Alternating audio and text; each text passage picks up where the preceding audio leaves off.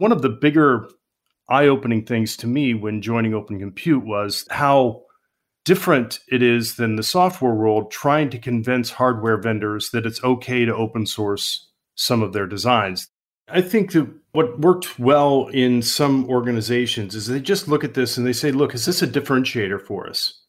Is this something that really differentiates us from our competition? And if it's not, then let's get the community to work on it and let's focus on the value-added piece of the puzzle that makes us so good. All of our practices, all of our governance, all of our contributions, all of our solutions are really held up to those four pillars. Are they scalable across the globe? Are they providing efficiency, whether in a process or in their metrics or in their measurement? Are they open? And then last but not least, are they making an impact? And that impact has to be on a global scale because we're solving challenges, and those challenges are applicable, as we're finding out, to companies across the globe. This is Simone Cicero, the host of the Boundless Conversations podcast, an ongoing exploration on the future of platforms and ecosystems. These conversations help us make sense of what's coming next with platform business models, the dynamics of marketplaces, business ecosystems, and much more. Join me, my regular co-host Sina Heikila, and other guests as we explore new perspectives about how we organize a scale in a rapidly changing world. Creating ecosystems around open source standards and the commons is a challenging task that has been taken strategically by many of the dominating brands of our times, such as Google with Android. For this reason, we wanted to feature an iconic project on the podcast that we often use as a yardstick when it comes to debating opportunities to develop truly open ecosystem strategies. The Open Compute Project Foundation, OCP, initiated by Facebook in 2011. Details on what OCP is and does will be shared directly during the podcast by our guests, Steve Helvey, VP of Channel, and Archna Haylock, Community Director at OCP. In his role, Steve helps to educate organizations on the benefits of open source hardware designs and the value of community-driven engineering for the data center. Archna, on the other hand, is responsible for the global community and involved directly in its governance processes. In this inspiring conversation, we touch upon the topics of innovation, collaboration, and industry change, and our two guests show how openness can provide solutions to an increasing set of global challenges.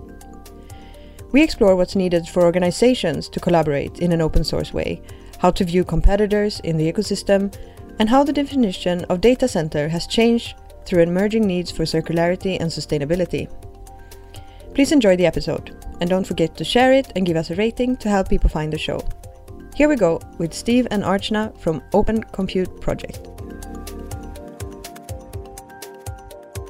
Hello everyone, so we are back at the Boundless Conversations podcast. With me, I have my usual co-host, Sina Heikila. Hello, hello. And two special guests from the Open Compute Project Foundation, Steve Helvey. Hello everyone. And Archna Haylock. Hello everyone. Great, it's nice to be in touch again with you. Both Steve and Archna were interviewees in our research that brought us to write the white paper that we released in November. You can find OCP as a case study in chapter 4, if I'm not wrong, something like that. It's great to have you here because, as I was saying in our preparatory conversation, I always refer to OCP when I need to talk about ecosystem strategies that really enable change and transformation in the industries where they are applied and created. And no later than a couple of hours ago, I was with a customer and with a specific problem of how do you enable services, new service ecosystems on top of a shared infrastructure. And those are problems that come up very often. So the first question that I would like to ask you, I mean, of course, it's a bit of a framing of what we're talking about. So maybe one of you can give a couple of introduction to Open Compute Project. And I would like you to, I would say, focus on the four tenets that you express on your website and the tenets of efficiency, openness, impact, and scale. So how do these tenets embody, let's say, the mission of OCP? Yeah, thanks, Simone. The Open Compute Project is an open source hardware organization. And it was started in 2011 by Facebook. And at that time, Simone, they were outgrowing their infrastructure. They were still small at that time, 10 years ago. And as they started to get bigger, they started to realize they were going to have some problems with their infrastructure around their compute and storage and even their facility design. So as they started to decide to build their own data centers and do their own infrastructure, they worked very closely with the manufacturers of, say, servers and network devices. And they took it one step further. So once they solved these problems for their own infrastructure, they used their community aspects and open sourced those designs. So big companies working directly with manufacturers to make something special for them is not new.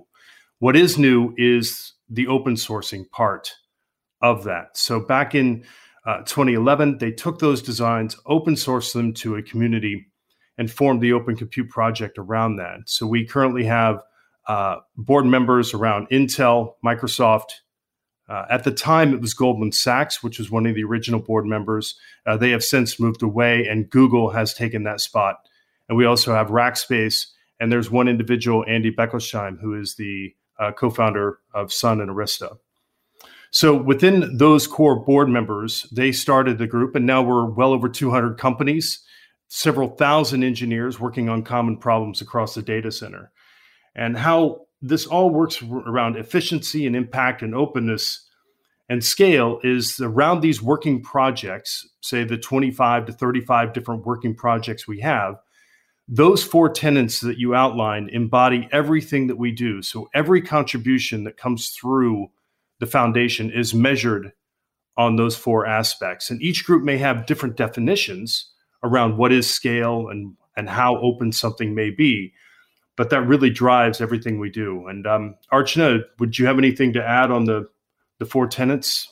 Yeah, just a little bit more to piggyback on. So originally, yes, we were a hardware-centric organization, and a large percentage of our portfolio is still hardware-centric. But over the past, I would say 4 or 5 years, as more and more companies started to join our ecosystem, the primary hyperscalers still led a lot of the concepts and ideas and innovation, but we also had innovations from companies that were coming in from the telco arena or from the edge or from some other, verticals. And that kind of, I think, broadened our scope from just being hardware centric to really providing solutions. And those solutions embodied not just hardware at the core of it, but also embedded software. We're starting to look at full, solutions that can be deployed and readily adopted by these markets because maybe they don't have the manpower and the skill set in-house to do it. And they want to get something really quickly and be able to deploy something very fast as a proof of concept. So I think our aperture has expanded from what we originally were, what we started with. We have migrated to, like I said, hardware, software, and system firmware. We are now looking at solutions. We are now going beyond the data center. And as the data center kind of migrates outside to modular data centers, to the edge, most recently to the retail, to the fintech environment, we're starting to see the definition of a data center change. And so that, those applications are now starting to come into OCP.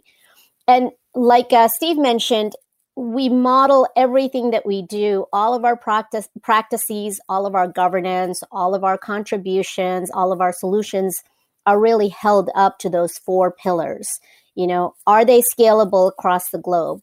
Are they providing efficiency, whether in a process or in their metrics or in their measurement, right? Are they open? And like Steve mentioned, there's degrees of openness, but the basic premise still stands. Are they open? And then last but not least, are they making an impact?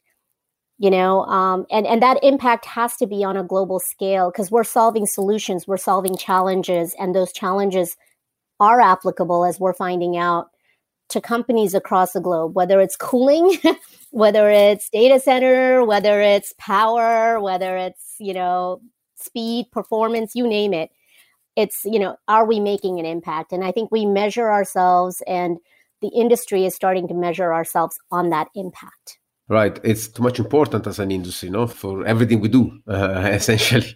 We are really living the age of the internet going everywhere. And the internet is not fake, you know, let's say, electrons in the air. It's computers. And those computers need to be built and need to be set up and need to maintain and so on. So it's a very, very important mission, I would say. Yeah. And I think just this last year in the pandemic, all of us are impacted by it, right? From our kids to our workspace to everybody, we realized how heavily we relied on the internet, right? So I think that if anything, this last year, spending in isolation has really forced us to really stress the boundaries of the internet in all sorts of ways. So I hear talking about growth, and also growing into new industries, new use cases, and you also run not only the specification process, if you want, but you also run a marketplace, so an active space where trade happens. So my question for you would be, besides the partnership, the sponsorships, let's say the memberships, sorry, maybe that's a more clear term. Besides the membership, how is this organization sustainable and how it relates with the idea of growth, entrepreneurship, sales? I'm really curious to know that because, you know, it's a foundation, it's technically a non-profit organization. So really, how does it work? Well, let me take that and then I'll definitely turn it over to Steve because this is his world. I think that what we quickly realized is having a bunch of specifications and design files are of no use unless there's products built on them. They provide the first level. They provide the critical foundation that is needed. So, you know, OCP provides that platform for collaboration, and all of these companies come in from all over the world. They have a challenge that they're facing, and sometimes they face it in the corporate world, but sometimes they face it in a market space or a vertical, and they take off their corporate hats and they roll up their sleeves and they come and they say, okay, here's my challenge. And the community rallies around that challenge. They come up with either a specification that is done and contributed by a few group of members with feedback from the community, or they write design practices, or they write, you know, guidelines, best practices, whatever it may be. But for specifications in particular, they're of no use to the community unless there's a product that makes them tangible, because other than that, they're just a concept, right? So our suppliers and our ecosystem that makes those products based on open specs are absolutely pertinent and very germane to our success and to our impact. And when they make those products, we as a foundation basically just make sure that degree of openness that Steve was referring to earlier. And based on that degree of openness, we have certification marks. And at this point in time, I'm going to turn it over to Steve because my world stops there and his world is where it starts. Thanks, Archna. The marketplace that you referred to, Simone, is not, this is not a shopping cart functionality. So it's not as if OCP is getting a percentage of those sales. This is simply a marketplace where we connect members who have produced products based off of those specifications. And so one of the bigger eye-opening things to me when joining Open Compute was that how different it is than the software world trying to convince hardware vendors that it's okay to open source some of their designs. They get very nervous about giving up IP.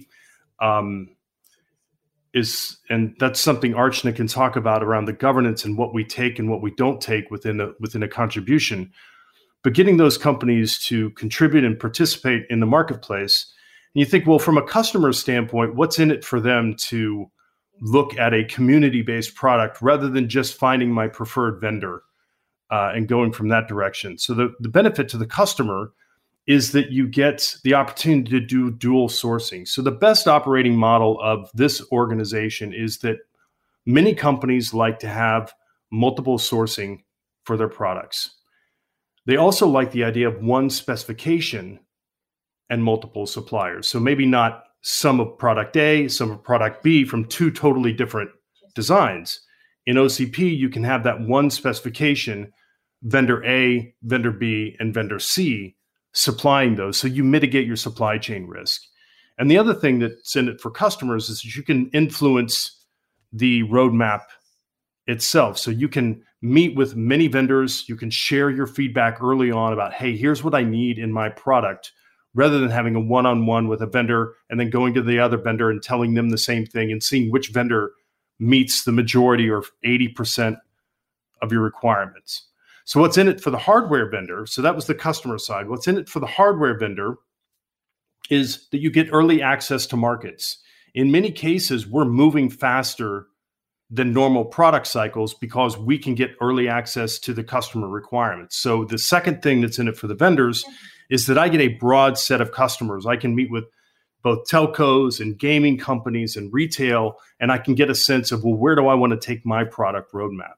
So we don't take any percentage off that marketplace. It's strictly a connection point within the membership. So the model is really a membership-driven revenue stream for OCP.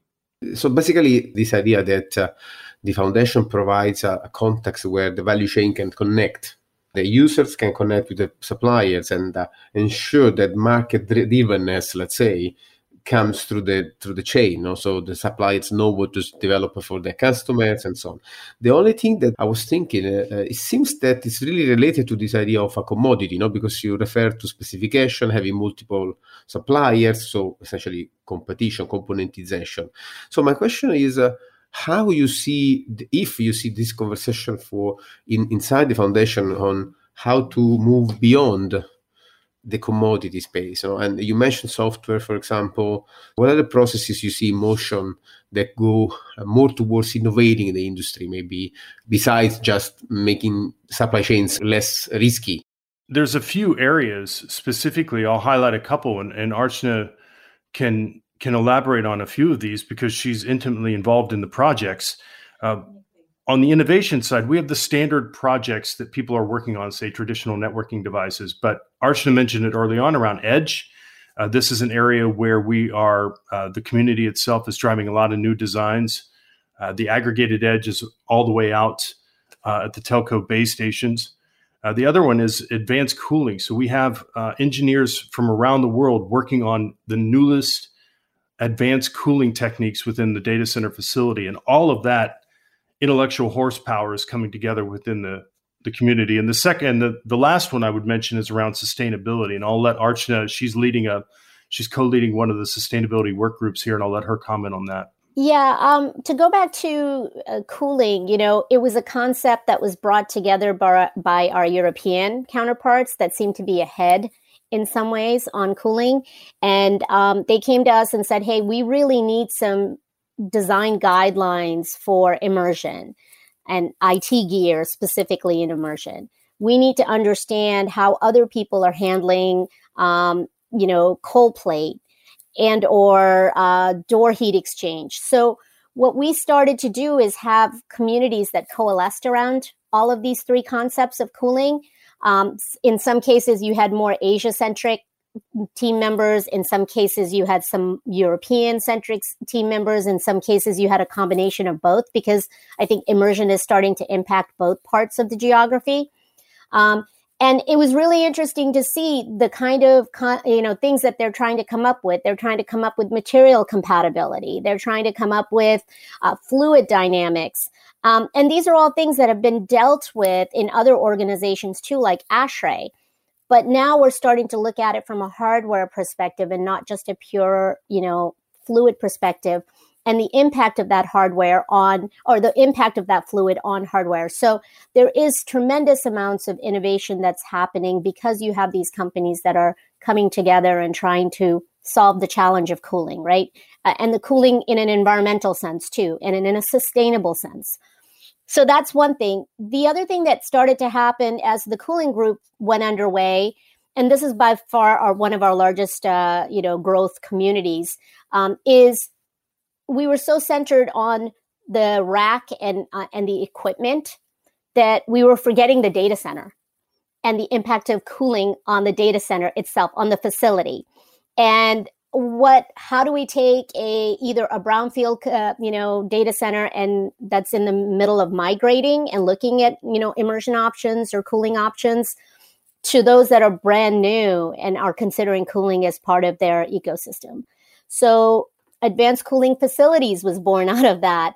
And we had connector guys, and we have, power guys and rack guys now looking at that. So there's innovation happening now around the facility, and they're taking all of the learnings that they had in the Advanced Cooling Solutions workstream and now applying it to the data center facility.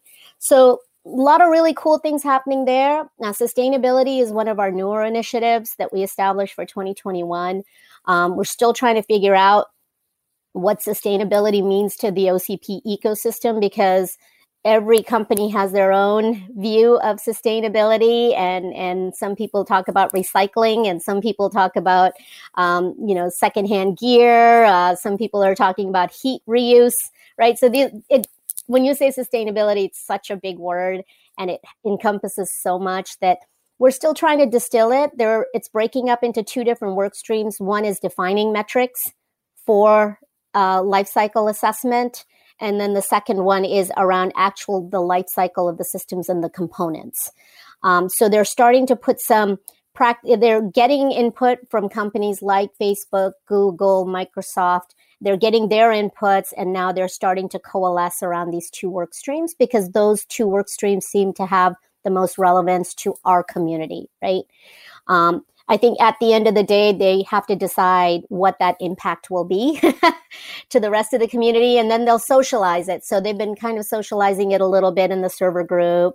They're starting to socialize it in the storage group and trying to learn from them and seeing what storage vendors, think about sustainability. Enterprise. Everyone's talking about enterprise right now, right? It's the new buzzword. Before it was the edge and the mist and the cloud, and now it's enterprise. And so what we're starting to see is, as I was mentioning before, as data center-centric equipment now starting to be deployed in these micro data centers, in the campus environment, in branch environments, whether it's for retail or fintech or automotive or transport. You've got cars that are mini data centers. You've got trains that have data centers on the side of, of the tracks. So it all just depends on what one calls a data center now. It could be a container sitting in a parking lot, and that's now considered a data center, right? Those are the kind of questions that's happening around the edge. We're looking at, how server requirements that were maybe used in the data center could now be deployed towards the enterprise. What connectivity solutions? Is it 5G at the campus level? Is it something else, right? From an access point perspective, I think that's being explored at OCP. And then they're also looking at storage in the enterprise. What does that mean? So innovation at OCP is happening in so many different areas. We mentioned cooling, we mentioned edge. Enterprise is the next big thing, right? So we're talking about all sorts of enterprise-related innovations.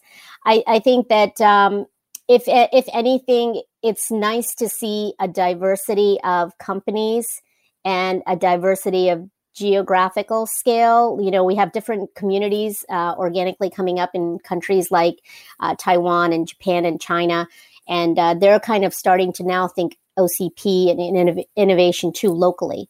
So I think that it's happening on a rapid scale, and it's bringing us together. Yeah, that's what I was thinking when I was listening to you. This idea that it's kind of an accelerator of the industry. Like we get together to deal with our infrastructure, so we can accelerate our infrastructural developments and.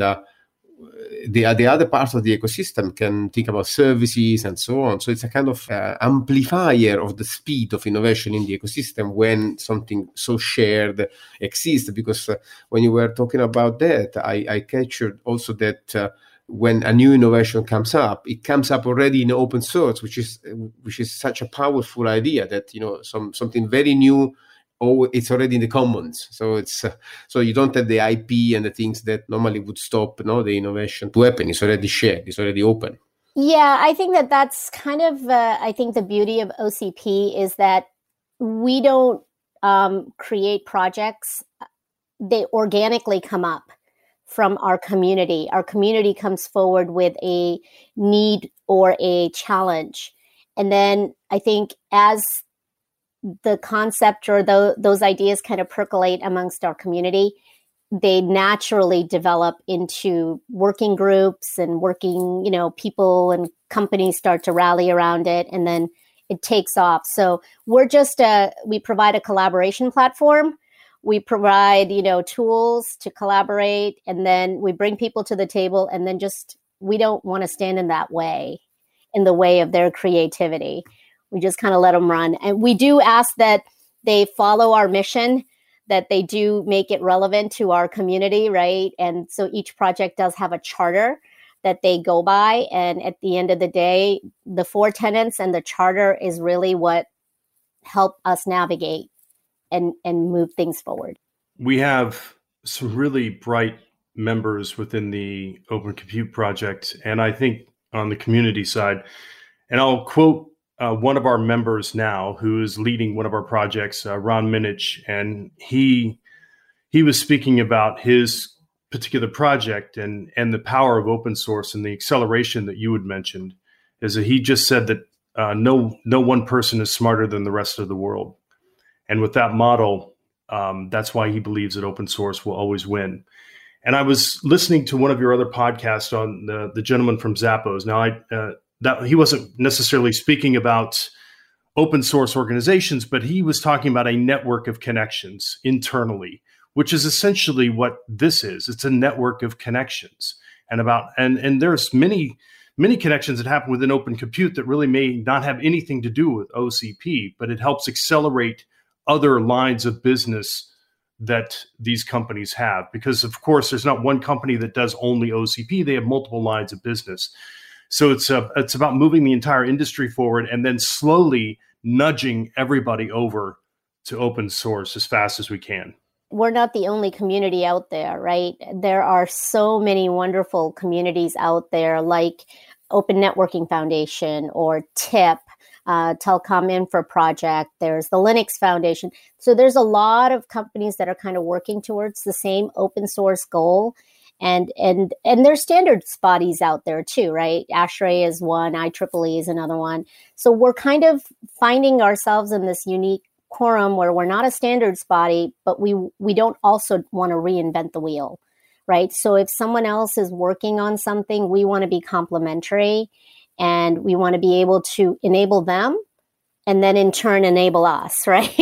So it's a really nice, I think, coopetition / friendly, you know, common goals, right, that we try to work together.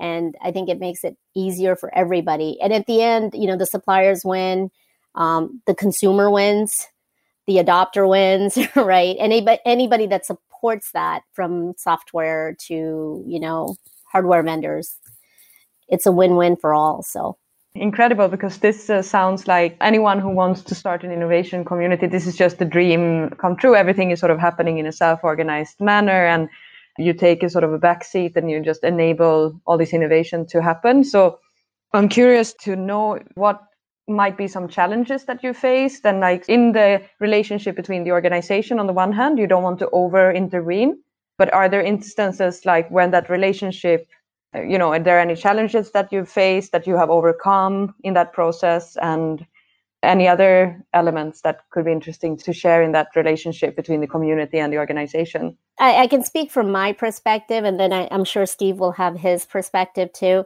I think that we are still growing. We are still learning. You know, there are things that we had to adapt to. Licensing is a good example. IP, as Steve mentioned, you know, people are very protective of their IP. And OCP is one of the few organizations out there that doesn't own any IP. So when someone contributes a specification to OCP, they are making it open to the public. They're not assigning any IP over to OCP. They're just making it open to the public, and they're saying, hey, I'm going to put this IP out there. If you use my spec as it's, you know, written, I will not assert patents. I will allow you to have it royalty free. I will have, you know, you have copyrights royalty free, and you have the patent is open to you royalty free. And it's a different model than some of our sister organizations out there that work under a RAND license or other licensing. And it's really hard to get, you know, hardware vendors to wrap their head around contributing something openly without any patents. So that is a challenge that we constantly come up against. Once they understand it, then it's open, and you'll see a lot of contributions come from them. But until they do, it's a long process to convince their legal teams that this is for the good. It also complicates things when you have multiple companies making a contribution on one spec. So our legal cycles sometimes take a long time just to kind of get everybody to the table that is contributing. And, in the interest of transparency, it's never easy to get very large organizations to come together and agree to contribute. But we've managed to do that with companies like Facebook, like Intel, like Microsoft, that have IBM, that have huge, patent portfolios and still have contributed, or have found a way to contribute and lead.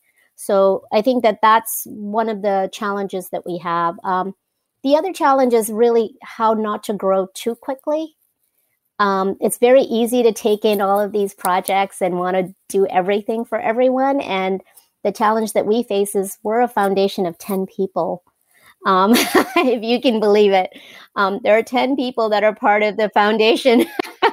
But having said that, we are truly standing on the shoulders of giants. I mean, we have 15 people on our strategic IC, our incubation committee. They are 13 companies that represent thought leadership, right? And they're helping us take it forward. Our board members, which Steve mentioned, are helping us take things forward.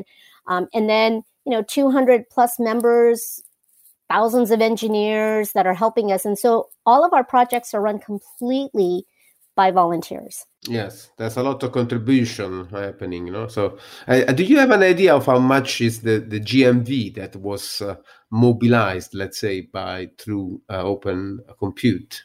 About the general market size itself, the Omdia forecast, we have an analyst that tracks the Open Compute revenue, and it's being forecasted now to be close to $12 billion. By 2023.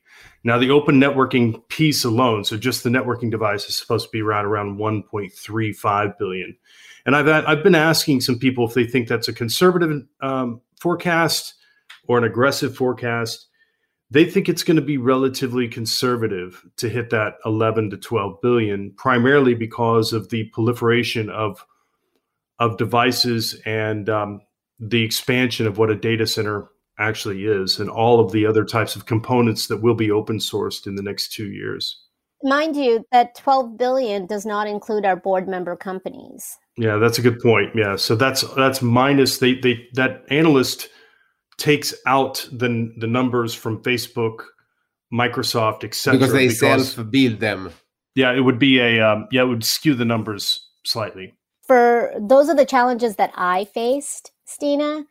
Just from a community perspective, is managing, the volunteers and the different companies that participate in their corporate cultures, the legal, and growing really fast. But Steve, I don't know if you have a different set of challenges that you're looking at. The challenge is about expectations of when a member joins one of these communities. We've run into members that say, "Well, I'm going to join this, and then I'm going to instantly make business contacts with the top tiered members, and I'm going to start selling them all of my products quite quickly." And so it's setting expectations and making sure that they understand the type of open source organization that we are, because there are multiple types of open source organizations, all structured differently. And I recommend to the listeners out there, if you get a chance, Mozilla put out a document called The Archetypes of Open Source, and they go through all the different kinds of open source business models. And that's a good read. It's not very long. It's maybe 30, 40 pages or something like that. But they describe, say, a multi-vendor approach or a mass market approach. And so understanding what type of organization you're getting involved in to understand the governance piece specifically is a big, big obstacle with a lot of these customers and members and clients and end users. So it's a lot of education on our part to make sure that those expectations are set well, because otherwise they'll be 8 or 9 months or even a year into this organization and not realize how to get the most value out of it. I've worked a lot in the public policy space, and it also sounds a little bit like a government's dream to be able to generate this level of impact that you're doing. Have you had any exchanges or collaboration with governments who are working with you or supporting you in some way, or are you staying away from that? I can speak to a few of the European organizations that we're working with. One is a circular economy data center research project being funded by the EU, but also based East London, I believe, is the university that's driving this.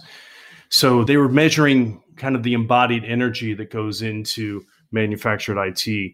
And so we're donating some hardware there so that they can see the difference in the embodied energy between an open source server and a more proprietary or closed source server. And that research then will be published across Europe. And that's just in the early stages. So that's in phase 1 of that project. There's another, which I'm sure some of your listeners may have heard about, which is Gaia X. Gaia X is the big European initiative for regional cloud and to ensure proper federation, proper policies and governance around data used within the European Union.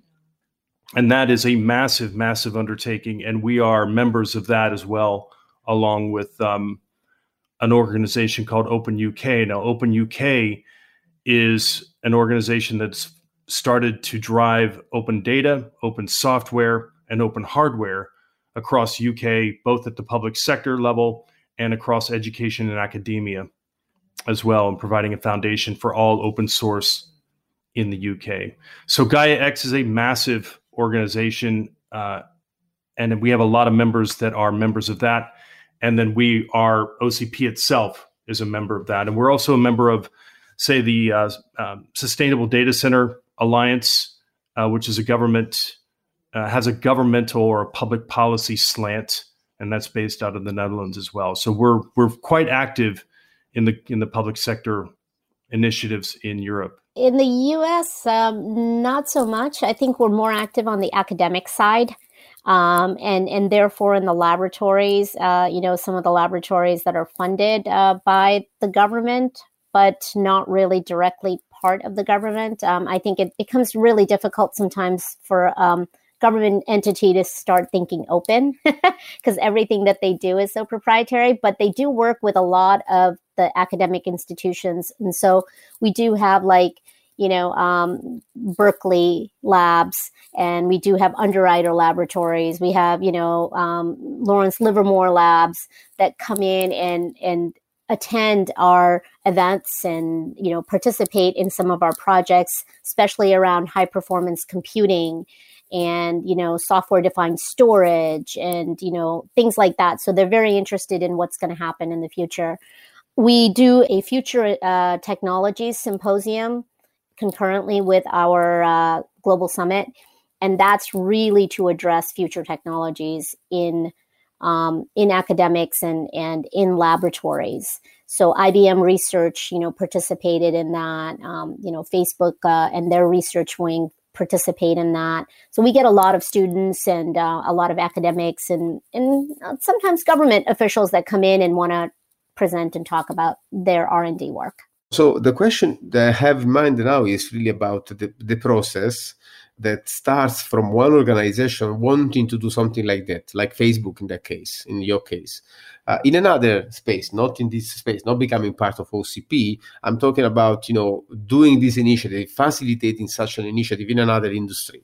And when this conversation comes up with my customer, our adopters and our, open source adopters in general, it's always about, how do you deal with competition? How do you deal with the competition also with the ecosystem, not just with with your actual competitors, because maybe you want to standardize a market where you already are, because you want to bring more services on top or something like that. And my question is really about how does the process of progressively decentralize the organization from the members that create it and then hand it over to the community within time. So how does this process work? What should an organization be ready to let go, when starting such initiative, and then creating a shared governance and enabling a community? That's a really good question, Simone.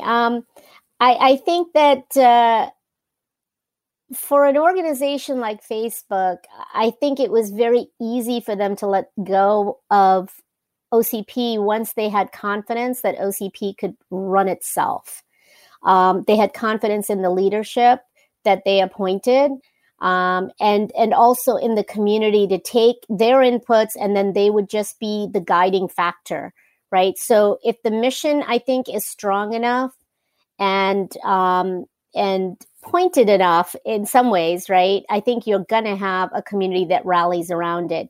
Then it's up to the organization to put the right staff in place and the right structure in place. Mind you, it has to be flexible enough to evolve. And I think that that's what Facebook and our board members have allowed us to do, is to evolve from the data center, the traditional hyperscaler data center, to evolve into other markets like telco and edge and, now retail and enterprise. There has to be some level of flexibility there, but they're very active. I mean, Facebook is one of our most active members. And we're constantly relying on them to come back and help us, because they're the ones that are also helping us identify some of these new markets. I think that what worked well in some organizations is they just look at this and they say, look, is this a differentiator for us? Is this something that really differentiates us from our competition? And if it's not, then let's get the community to work on it, and let's focus on the value-added piece of the puzzle that makes us so good. And I go back to the OCP example, but hardware is not Facebook's differentiator. And then the other hyperscalers quickly realize that, hey, this is not our differentiator either. It's the value-added services on top.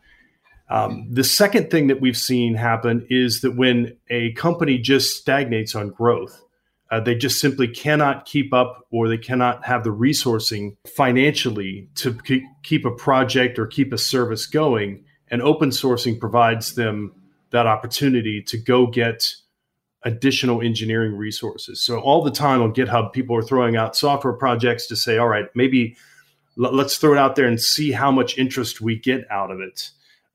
In the hardware space, it's very, very different. But having a company sit down and say, well, what do I give up? What do I keep? When do I hand it over? All of those things play into the fact of, is it a differentiator? Do I have the resources to maintain it, even if I want to keep it? And at the end of the day, I can probably do a lot better in a community setting than I can by myself. And you've seen that with other things like Kubernetes. Google controls Kubernetes, but it's a massive open source organization. Right. I was resonating your conversation with the experience that Google had with Android, for example. So it seems like not being interested in that part of the business, it's a good way to start an ecosystemic alliance, let's say, even if Android was tempted a couple of times to make smartphones, but I think they've been very, I would say, hesitant, let's say. The interesting question would be for a company, and what I get from this conversation, for a company that actually is already maybe selling parts of this infrastructure, so it's inherently involved in the market, it may be to deliberately choose to go for open source and really accept that that's a commodity. You need to let it go. You need to develop in the open and try to create this ecosystem of other players that can speed up the development without owning your piece of the industry, but more deciding to let it go and then focus on services and other innovations. So I think that's interesting. I don't know if you have any, that's it, some ideas on that. Yeah, I was going to say cooling is a good example. I think people have been doing cooling in some form or fashion for the last 30 years, right? but they haven't been able to rally around the basic concept of cooling. Everyone's been doing it proprietarily because they think that that's where their IP is at. And I find that it hasn't gotten enough traction. But when you get a bunch of people that are trying to solve the same problem at the table, they can go off and do it independently. But if there's some baseline established amongst them that, okay, here's the baseline that we're going to operate off of and then differentiate up at the top, I think that that's where the power of open sourcing really comes in. And that's, I think, we're never going to solve the cooling problem all the way up the stack and all the way in the rack and, you know, all the way from end to end. But we might be able to at least get some common understanding. And if we do that, we're ahead of the game already, right? I feel like, you know, if we can get some industry experts to come in and say, okay, we're all going to rally around these materials, or we're going to all rally about the way that we're going to use, you know, the heat from generated from the data centers, or this is the way we're going to do, you know, immersion. I think that those are, you know, there's going to be differentiation no matter what, but I think we need to have some idea of what the premise is. Super. I mean, that was a crazy conversation, really. I think I'm going to refer to this 1,000 times. And I would like to ask you just to close this conversation by highlighting something that you believe is really important to share with our community, knowing that there may be companies interested in pushing same approaches or in general, people that are genuinely interested in how these evolutions are changing industries. So your final remark maybe, and maybe one of you can also add a couple of bits on where to find the most interesting news around OCP. Yeah, thank you, Simone and Sina, for the opportunity to have a discussion like this. So really, anytime we get a chance to share a story, we learn something too, just by engaging people like yourself. So I think the key takeaway is open source is extremely exciting. There is there's not one company out there doing the new type of architecture that's not relying so heavily on open source. And the progression from open source software to open source hardware is a natural fit. Software runs everything. You can commoditize and disaggregate the software from the hardware. And the other thing that I would encourage people to do is to be thinking about the circular economy. So when you're buying a particular server, you need to make sure, and you think only from the design phase all the way through to the end of life, and the ability from somebody to take that server and then get additional use out of it is the new way forward. So this sustainability, circular economy, reuse, Europe is already putting regulations in place around embodied energy, the efficiencies that IT needs to run, the reusability, the repairability. All of these regulations are already happening in Europe. So if you're a company out there and you're starting to think about new ways of doing architecture, new ways of doing infrastructure, you should be planning for sustainability up front to meet these requirements. And you may say, it's not a big deal. I'll wait for my company to really care about that stuff. If you can be at the forefront of this, you are going to be leaps ahead of everybody competitive-wise, because you will have already baked these processes in when you move to an open infrastructure. Yeah, I was going to echo Steve's remarks here. Thank you so much, Simone and Stina, for having us here and giving us an opportunity to tell you a little bit about OCP. You can find us at www.opencompute.org. Everything on our website is open. We have a contribution database that has specs that you can download. There, you don't need to be a member. You don't need to have access or passwords or anything. It's there for you. You can look at every single one of our projects. Each project has a mailing list and a wiki. You can subscribe free of charge. You can listen to past recordings. You can participate in the calls. We encourage everyone to listen and join. And if you find value and you're ready to contribute, then become a member.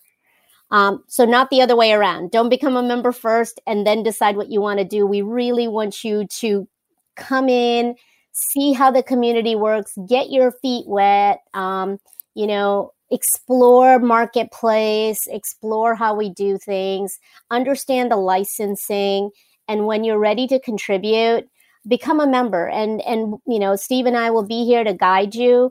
It's only 10 of us, but we respond fairly fast. And, you know, take a look. We're a global community. So if you are happen to be in other parts of the world, if you happen to be in mainland China, if you happen to be in Japan, if you happen to be in Korea or Europe, they're starting their own communities. And that's also on our website. So please do check us out. And, you know, if you have any questions, you know, reach out to Steve or myself. That's Lurk and Learn, I think, is who I forget. Right, right. Lurk and Learn. Yeah. Yeah. Right, yep. Right. Thanks so much. It was such an inspiring conversation. I'm sure our listeners will be excited about this. Thank you so much. I am stunned by the project. Super. You have two new fans. Actually, I was a fan already. So thank you very much. Thank you very much. And to our listeners, catch up soon. Thank you for listening to this episode of the Boundless Conversation podcast. We truly hope you enjoyed the show.